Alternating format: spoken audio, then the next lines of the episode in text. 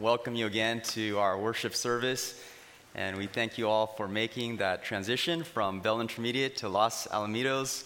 Uh, you're all here, and we're grateful that you all made it. And we do again want to thank the admin team, the A team of our church, for making this a smooth transition.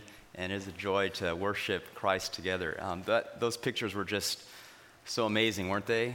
Just the pictures of Czech unbelievers being baptized in the Lord and coming to faith in Christ, and to know that that is the fruit of years and years of hard labor, uh, first with Peter and Sonia Smith, and then now with Marcus and Amy Denny, and for them pouring out their hearts and their lives to in this very difficult field, and to see the fruit after all these years is just tremendous. It is just such an encouragement and such a blessing to see those pictures and we just trust in the Lord that He's going to continue that work even this summer through our Czech team.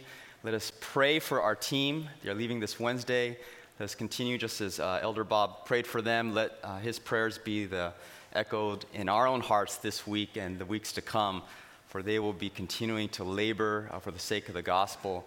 And just what an awesome opportunity that is. So please uh, continue to pray. And we will be having a special offering for the Czech team directly after uh, this message will be uh, singing our response song and having a special offering for the Czech team. So we thank you in advance for your support for this ministry. Well, um, Mina and I, uh, over the last 15 years, we have moved approximately every two years. So we have lived all around Southern California, and if you've lived anywhere in Southern California, you have, we have probably lived right next to you because uh, we have been constantly on the move in God's sovereignty. And every time we move, it's just uh, an opportunity to look back and to thank the Lord for His grace to us and His faithfulness, and also to trust Him for His grace that He is with us, just as Israel was constantly in the move in the wilderness and God was with them in a pillar of fire and a, and a cloud. He, his presence was with them, He led them. Uh, so God has been faithful to us as a family, and God is being faithful to us as a church. And so we have moved, but our priorities remain the same. We are still committed to preaching and teaching the Word of God. So if you have your Bibles this morning, please open them to the book of Ephesians, chapter 1. Ephesians, chapter 1. And I want to read in entirety the prayer of Paul in Ephesians chapter 1, verses 15 to 23, because it is one long sentence in the Greek. It is one long prayer of Paul in which he's praying for the church and he's asking the Lord to do a work in the church at Ephesus. And so I'd like for us to read for our understanding the entire prayer once again. Ephesians chapter 1, starting in verse 15. This is the prayer of Paul. He says, For this reason, because I've heard of your faith in the Lord Jesus and your love toward all the saints, I do not cease to give thanks for you, remembering you in my prayers, that the God of our Lord Jesus Christ, the Father of glory, may give you a spirit of wisdom and of revelation in the knowledge of Him, having the eyes of your hearts enlightened, that you may know what is the hope to which He has called you, what is the riches of His glorious inheritance in the saints, and what is the immeasurable greatness of His power toward us who believe, according to the working of His great might that He worked in Christ when He raised Him from the dead and seated Him at his right hand in the heavenly places, far above all rule and authority and power and dominion, and above every name that is named, not only in this age, but also in the one to come. And he put all things under his feet and gave him as head over all things to the church, which is his body, the fullness of him who fills all in all. Well, if I were to ask you this morning to make a list of the top three things you feel your church needs, what would be the things that you would put on that list? What would you say are the top three things that Cornerstone Bible Church needs today in 2012 in order to be a good church? Maybe for some of us, we would say, well, what we need, obviously, Dan, is a permanent location. We need a building. We need a place to reside so we don't have to always be on the move, so the setup team can get a break. I mean, that is what Cornerstone Bible Church needs. Or maybe some of you have said to me, Dan, my care group's too big. What we really need as a church is more care group leaders, and we need to split the care groups, and we need to have more intimate fellowship and more intimate settings. And that is what Cornerstone Bible Church needs. Or maybe some of you would say, what we need as a church is more leaders, more elders. What we need for God to do is to give us more uh, qualified leaders in the church so that the church ministry could continue to thrive and to expand.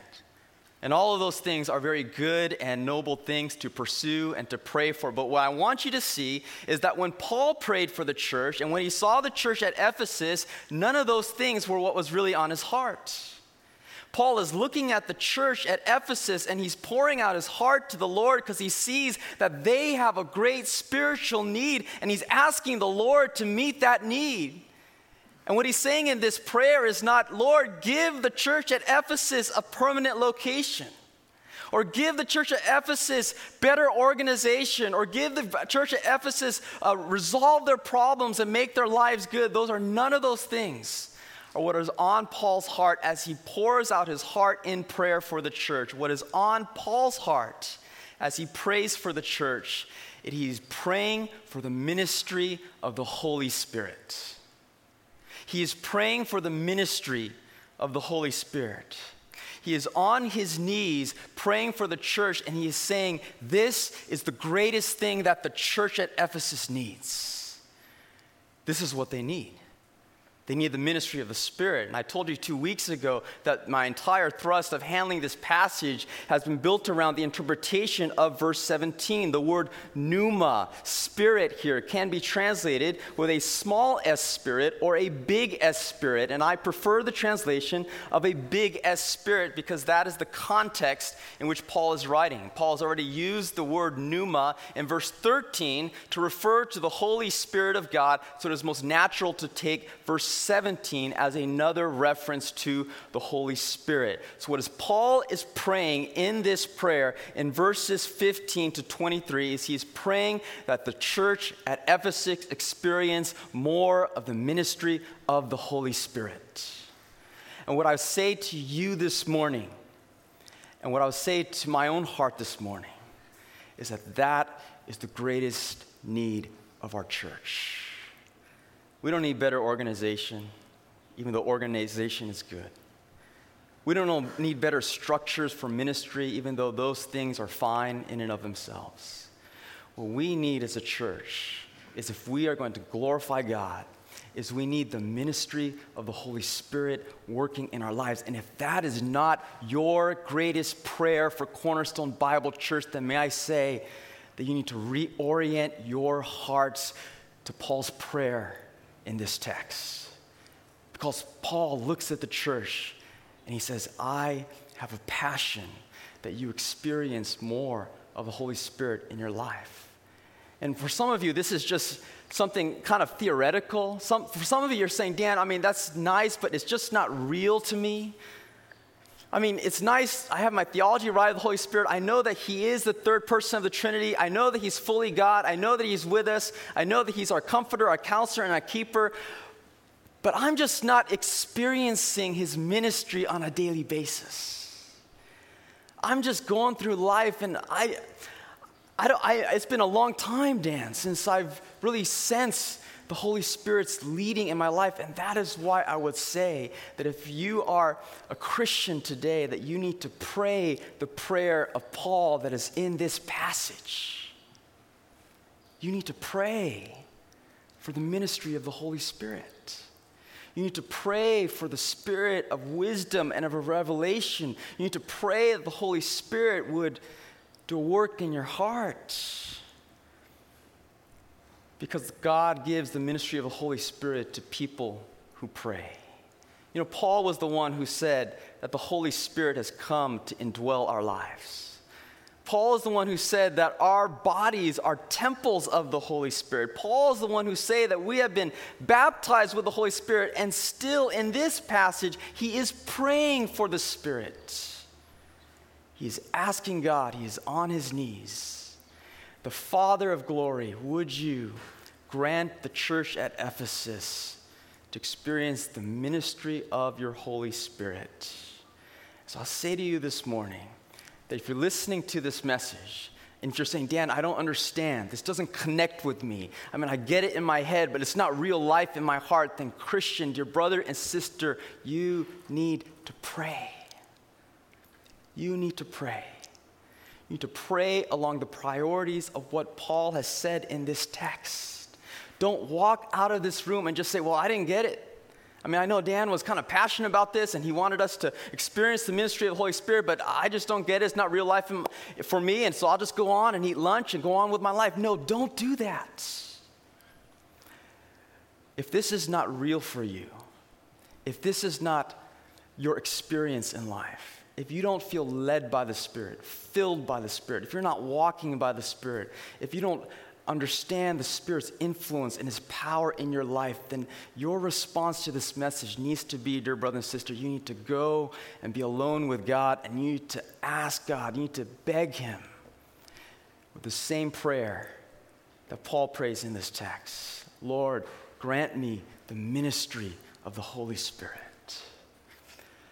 Come and fill my life with His influence and His power. Lord, I want to walk by the Spirit. Lord, this has to be real. You need to get alone with God. You need to ask Him to do a work in your heart.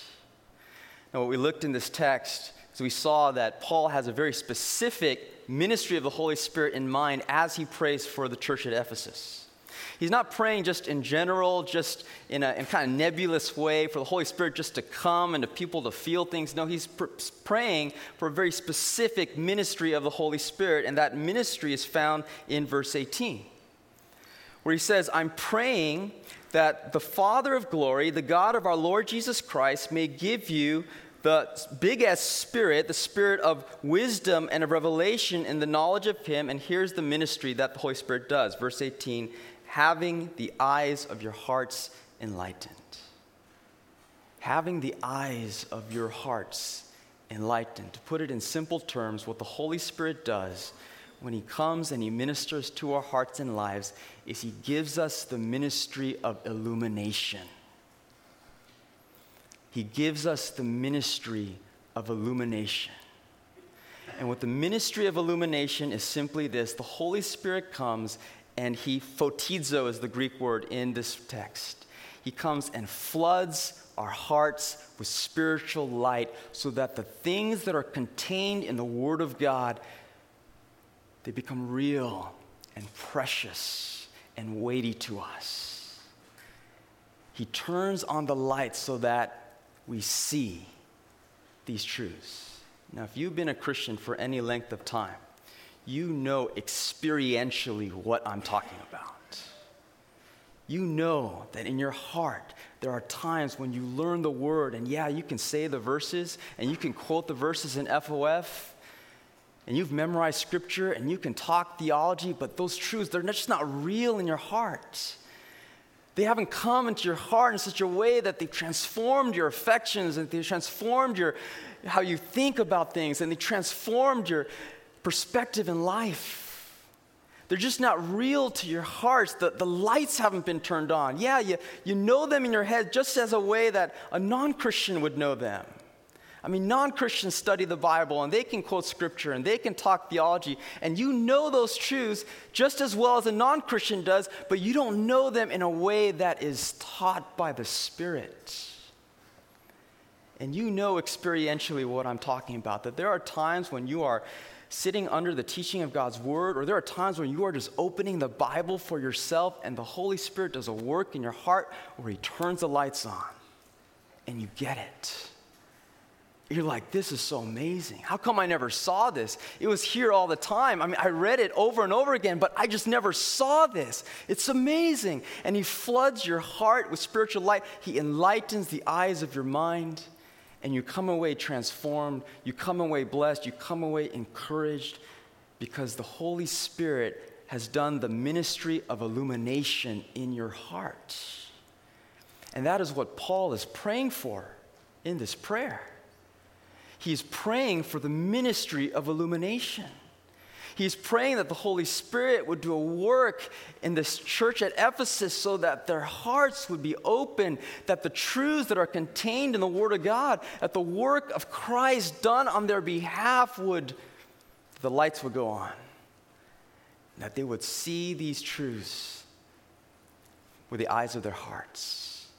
You know, there is physical perception and there is spiritual perception. There's spiritual perception where you can see these truths. I've studied, I've read about heaven for, for, for years. I mean, I knew these truths in the Bible, but there was a point in my life where the Holy Spirit did a work where He, he kind of just turned the lights on in my heart where I said, the truths of heaven, they seem real to me.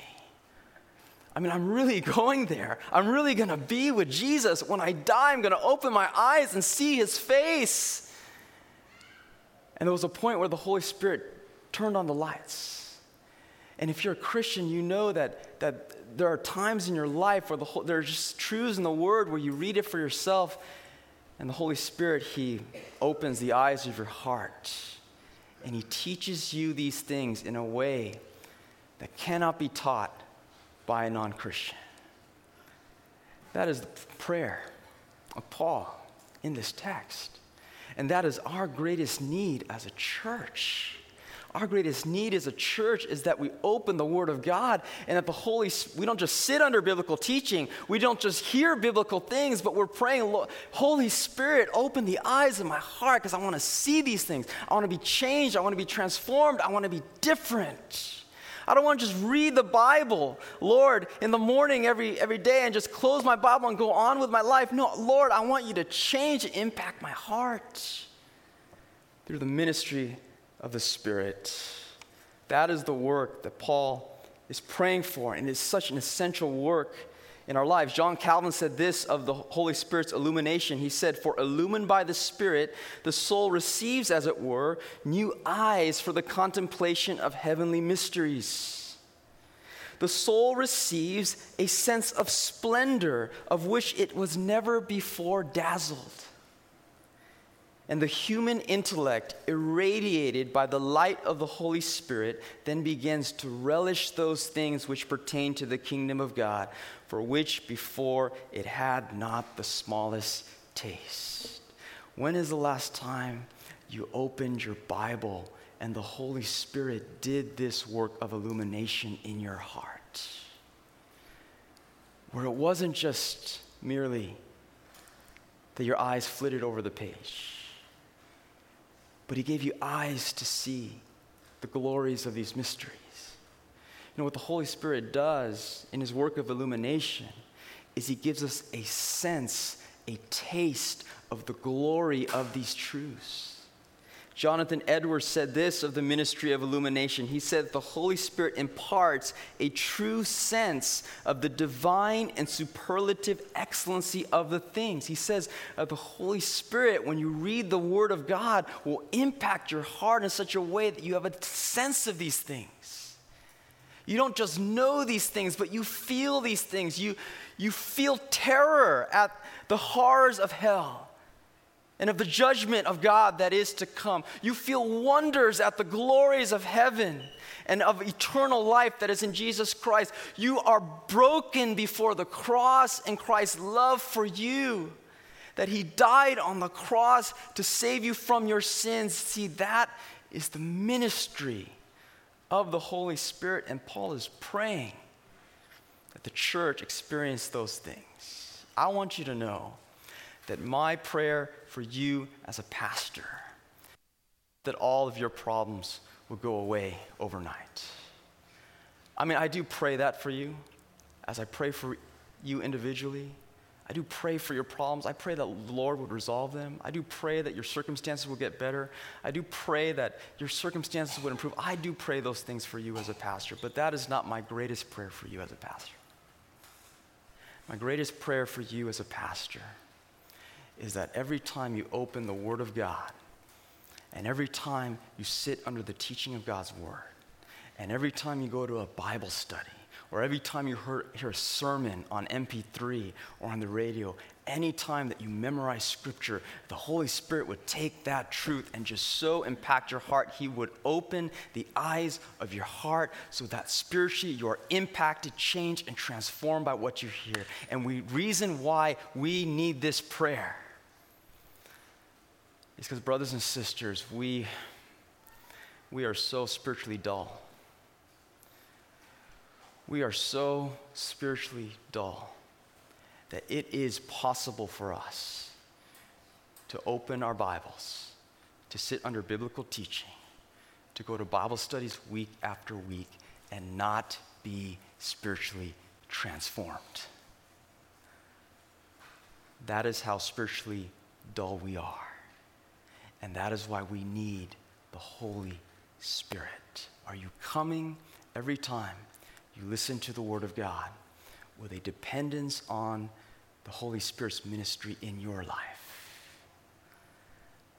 Are you coming every time you read your Bible and asking the Holy Spirit to do a work in your heart? Are you desperate for the ministry of the Holy Spirit? Are you saying, if the Holy Spirit doesn't work in my heart, then I'm not going to grow? I'm just going to stagnate. I'm just going to be the same tomorrow, the same I am today. And I, Lord, I don't want to be the same tomorrow as I am today. Lord, I want to change and experience the blessings of sanctification. If you are serious about spiritual growth and you're serious about being transformed by the word, then you need to pray the prayer of Paul that is in this text. Lord, give us the ministry of the Holy Spirit to illumine the eyes of our hearts to see spiritual reality. Now, there are three specific things that Paul prays for in this text for the church at Ephesus to truly see and to taste of. And he mentions them in verses 18 to 23. He says, First of all, I want the Holy Spirit to illumine the eyes of your hearts so that verse 18 that you may know what is the hope to which he has called you. Paul is saying christian you have a hope it is the hope in the future, it is the hope of glorification, it is the hope of being with Christ, it is the hope of being made like Christ. You have a hope that is in the future, but the reason why you are discouraged and defeated is that hope in the future has not become real to your heart. You're not living in the light of your future hope.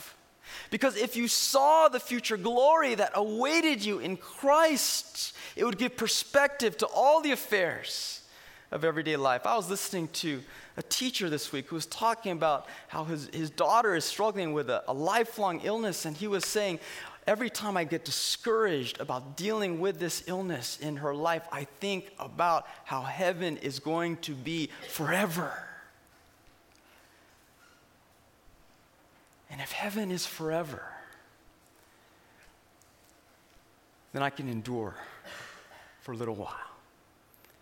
And it just gives perspective to how I view my circumstances. You see, the reason why we're discouraged, the reason we get defeated, the reason why we get so upset about what's going on in our life is that the hope to which God has called us in Christ, our eyes are, are dull. Our hearts are dull to this great spiritual reality. If you knew the hope that awaits us in the future, if you knew the pleasures of God that will be with us forevermore, if you lived your life in light of the soon and coming return of Jesus Christ to this earth, and if that truth was illumined to your heart, it would give perspective to everything. It would give perspective to everything. This week I was reading of the illustration in John Bunyan's work, The Pilgrim's Progress, and I find many illustrations there because it's just such an apt analogy for the Christian life. The story goes that Christian was on his road to the celestial city, and he was walking the narrow road with his companion Hope and he came upon a great giant whose name was Despair. And Despair found him, and he clutched him, and he took Christian and Hope, and he threw him into the dungeon, a dungeon called Doubting Castle. And to make things worse, after the giant came into their life, the giant's wife comes and she starts to beat upon Christian and hope. Now, it's one thing to be thrown in prison by a giant named Despair, it's another thing to be assaulted by his wife. And she comes and beats upon them until they begin to truly despair of life. And Christian actually says, It is better for me to die. Luckily, or in God's providence, God gave to Christian a companion whose name was Hope. And Hope says to Christian, as Christian is laying there defeated and as Christian is about to despair of life, Hope says to Christian, let us consider the Lord of the country. Christian, there's hope. There's hope beyond this dungeon. There's hope beyond our present circumstances. Let us fix our eyes on the hope that we have. And what Paul is saying in verse 18 is I want you to fix your eyes on the hope to which God has called you. And I want the Holy Spirit to illumine this truth to your heart. The second thing that Paul prays for the Ephesians to experience is the illumination of verse 18 what are the riches of his glorious inheritance in the saints. Now, a number of years ago, I, I spent five weeks doing messages on heaven, and I won't repeat those, but what I'll say is that when Paul is referring here to what are the riches of our glorious inheritance in the saints, he is asking the Holy Spirit to do a work in our hearts so that all the things that the Bible says about heaven become real to us in a way that transform our lives. Have you read the scriptures which speak about heaven? Have you read them with the eyes of faith that truly see? Have you read them in a way that transforms your perspective, that changes the way that you view what's going on in your life today? Have you read them in a way where you can truly say this morning that this world is not my home and that you can take all that's going on in this world? Have you read them in a way where the Holy Spirit has flooded your heart with spiritual light? I pray that you could read those chapters on heaven in that way. Just read the last two chapters in the entire Bible. If you just read those two chapters, and if the Holy Spirit could illumine your heart to understand these things, that one day we will walk in the New Jerusalem, and one day we'll walk in the new heavens and the new earth, and one day there will be no longer any tear or sorrow or any pain we will worship Christ forever and ever. If, oh, if the Holy Spirit could just open your eyes and you would see these things, you would have strength and you would have joy to endure any circumstance in life. Because you would see with the eyes of your heart the glories, the riches of the glory of our inheritance in the saints. So, the first thing Paul says, I'm praying that the Holy Spirit will illumine your hope. The second thing he says, I'm praying that the Holy Spirit will illumine your riches of the glorious inheritance. And then, thirdly, finally, Paul says, I'm praying that the Holy Spirit would show you what is, verse 19, the immeasurable greatness of his power toward us. The immeasurable greatness of his power toward us. Now, let me just let you know that I struggled with this text all week. In fact, I, I told the Lord, Lord, I don't know how to preach from this text because I believe that the Holy Spirit has given me some illumination when it comes to my future hope. I mean, by God's grace, there's, there's come a point, there came a time in my Christian life where the Lord just was teaching me these things that my hope is in the future, that my home is in heaven, and, and all those things. And I believe that by God's grace, God has given me some illumination when it comes to what is the riches of our glorious inheritance in the saints. It may be very small, but there's some illumination. But I looked at verse 19 and I wrestled with this this week, and I, I felt that in my spiritual walk, in my life as a Christian, I just haven't had much illumination when it comes to spiritual power. I mean, I, could, I read these things and, and yeah, I see it in the text and I know that it's true and I know that it's, it's real. I believe in the Word of God, but for whatever reason, I don't believe that the Holy Spirit has illumined this truth to my heart in such a way that I'm, that it's real to me. I'm living by the immeasurable power of God that is working in my life even as we speak. I mean, I just asked the Lord, you know, Lord, I, am looking at verse 19 and I just feel a disconnect here. You know, I, I don't feel powerful. I don't feel that your power is working in my life. I don't feel like a powerful person. In fact, Lord, I feel very weak and very small. Sometimes I feel like a failure as a Christian because of my many sins, my many failures. Many times I look at the challenges that are ahead of me and I feel overwhelmed and I feel that my faith is very small. Lord, I don't feel powerful. I don't feel spiritual power. My kids don't look at me at the breakfast table and say, Wow, Dan's so powerful today. There's power coursing through him. No, they're just, he's an ordinary dad. Lord, it's a disconnect here. I don't feel that this, this verse is real in my life. I mean, the immeasurable greatness of your power working in and through my life for your glory. I,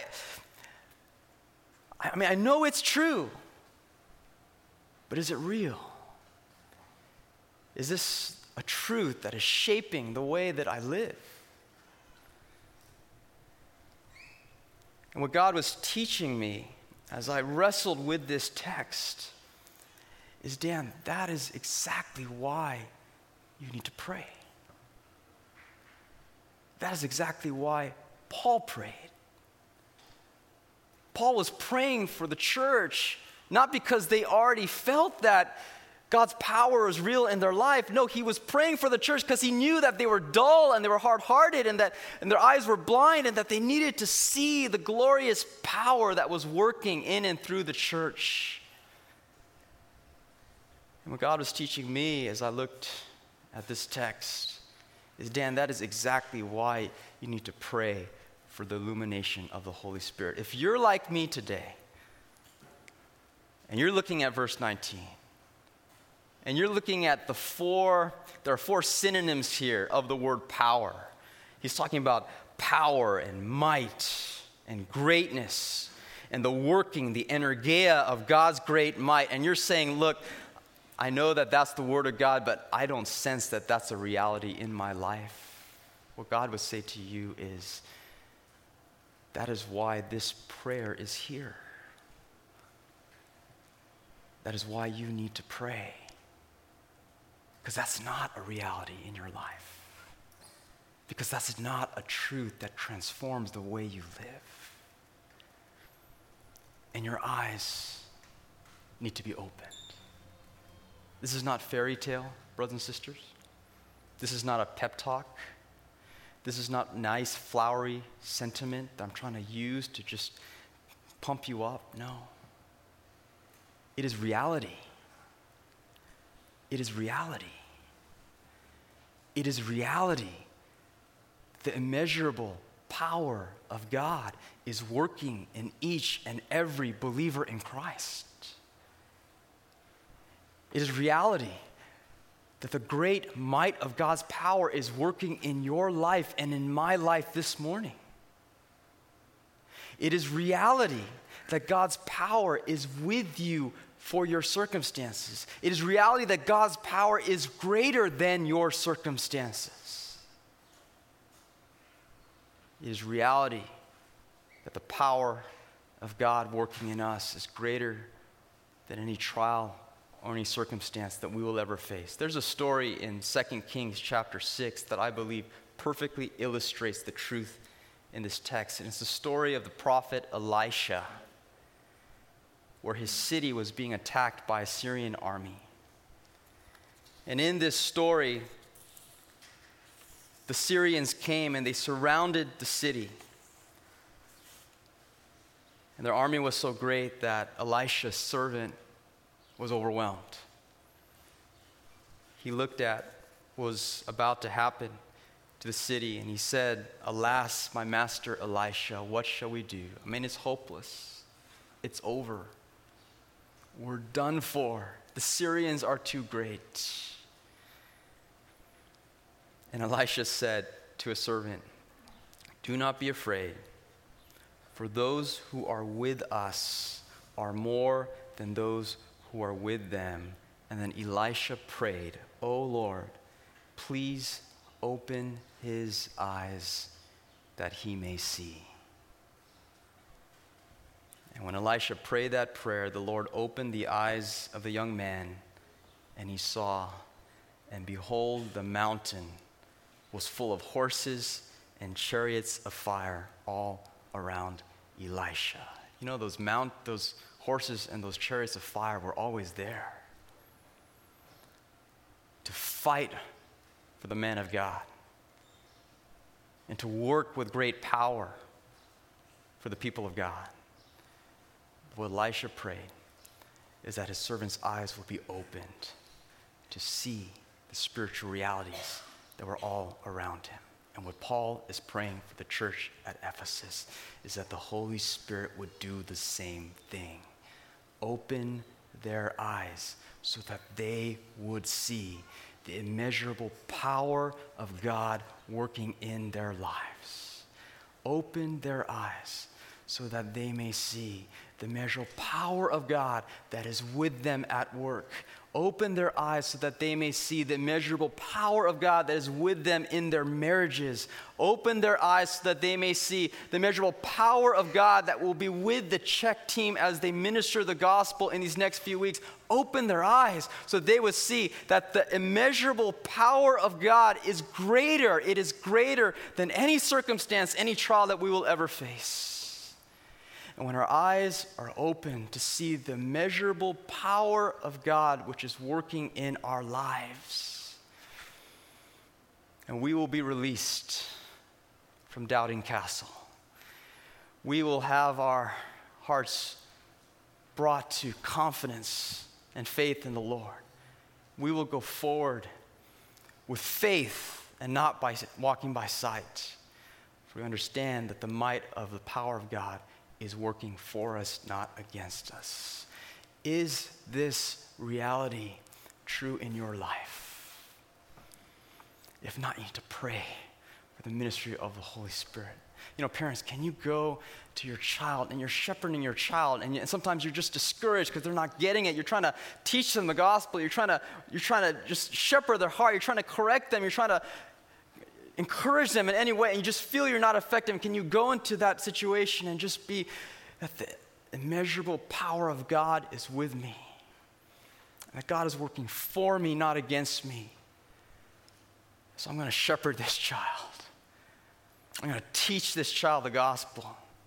I will not give up because God's power is with me. You know what different people we would be if the Spirit opened our eyes to see this glorious truth. What different people we would be if we could see the measurable power of God working for us. And if you're saying, Dan, I still don't feel very powerful. If you're saying, Dan, I just still don't feel very strong saying, Dan, I prayed for the ministry of the Holy Spirit and I still feel weak. I still feel overwhelmed. I still feel that life is burdensome. Then may I encourage you with the words of 2 Corinthians chapter 12, verse 9, where God says to Paul, My grace is sufficient for you, for my power is made perfect in weakness you're saying, Dan, I don't feel strong at all. I feel weak. I feel crushed. I feel afflicted. They may say to you that that is exactly the place God wants you because that is where you will be the cleanest vessel for His power to flow through. Because God's power does not flow through self righteous, self sufficient containers. God's power flows through the weak and the afflicted. And so Paul says, I want the eyes of your heart to be opened so that you would see the measurable greatness of his power toward us. And then he goes on to give three graphic illustrations of the measurable power of God. And I'm just going to give these to you really quickly. I'm going to run through these um, uh, very in a concise way. We could spend weeks on this, but let me just give this to you in one package because I want you to get this entire package this morning.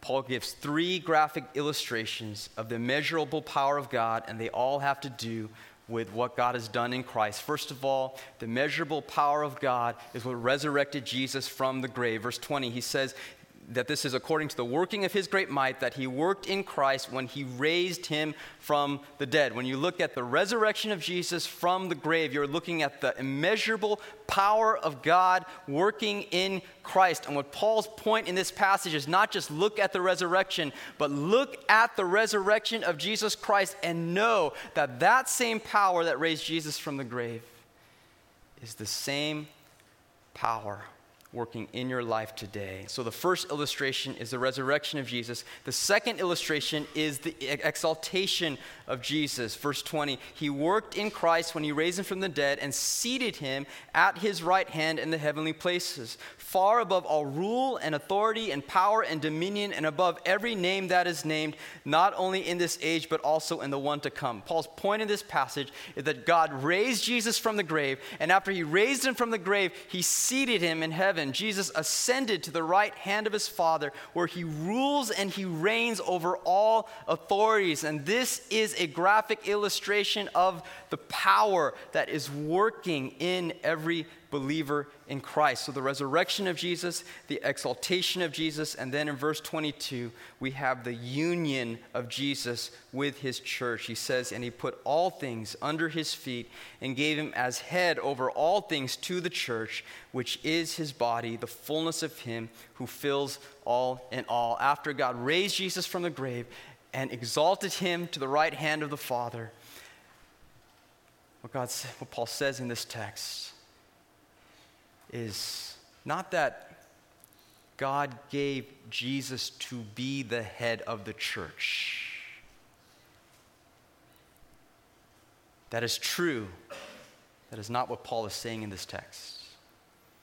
What Paul is saying in verse 22 is that God gave Jesus, who is the head of all things, as a gift to the church.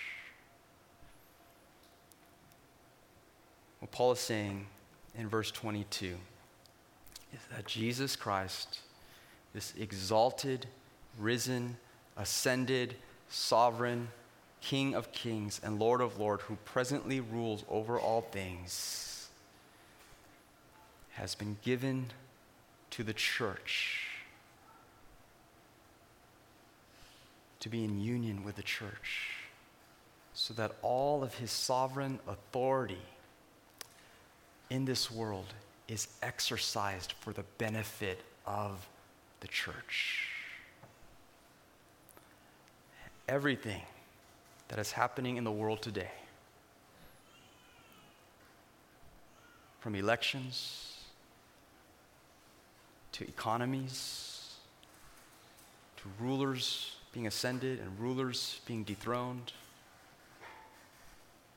everything going on in the world today is being ruled by Christ for the sake of the church.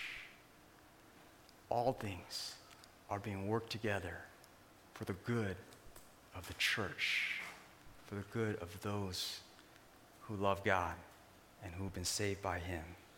And so Paul says in verse 23 that the church is His body and He is the fullness.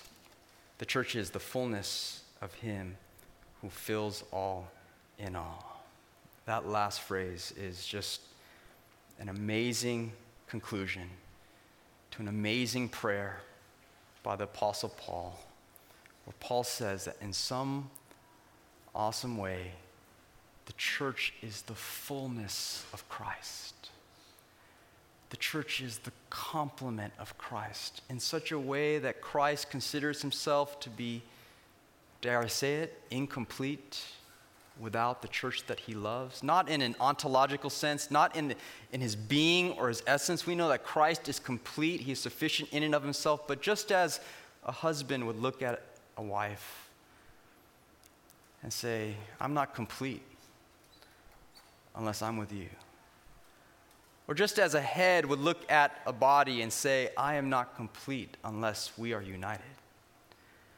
Or just as the vine would look at the branches and say, I am not complete unless I have you. So Jesus, in his infinite condescension and love, looks at the church and he considers the church the fullness of him. The fullness of him, though he is the one who fills all in all. What we need, Cornerstone Bible Church, what we need this morning and this summer is a sense of the weight of the glory that are found in these truths. A subjective weight of glory upon our hearts that is derived from the objective content of the Word.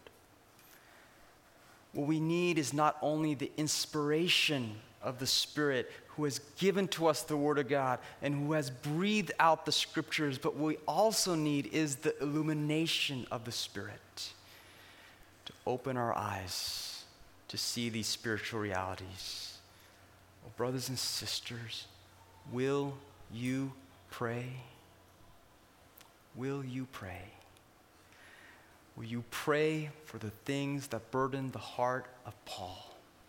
Will you pray for your soul? Will you pray for our church? Will you pray for the ministry of the Holy Spirit in our lives? Let's bow together in prayer and let's give God praise for this time.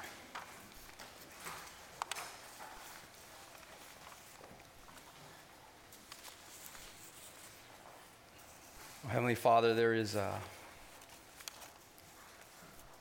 there is a weight of glory that are found in these truths that human words are inadequate to fully convey or to communicate. There is a wonder that ought to strike our hearts when we consider the hope to which we've been called, the riches of our glorious inheritance in the saints, the measurable greatness of your power working in us. Yet, Lord, we confess that so often we are spiritually dull. We are hard of hearing. We settle for mere intellectual knowledge. When the Spirit desires to transform our lives, Lord, would you grant us the ministry of the Holy Spirit? Would you impact each heart this morning through the power of your Holy Spirit? Would you do what I, as a preacher, cannot do, which is to enlighten the eyes of our hearts to understand spiritual reality. And Lord, I pray for any saint this morning who's here this morning and maybe he or she is in Doubting Castle this morning, fighting the giant of despair. Or would you open the eyes of their heart to see that greater is He who is in us than He who is in the world. To see that the measurable power of God working in us is greater than any trial or circumstance we will ever face. Lord Jesus, we exalt you, for you are the risen King. We pray that we may bow before your lordship and your supremacy in our lives. And we give you thanks for this time that we've been able to spend in your word. We pray this in Christ's name. Amen.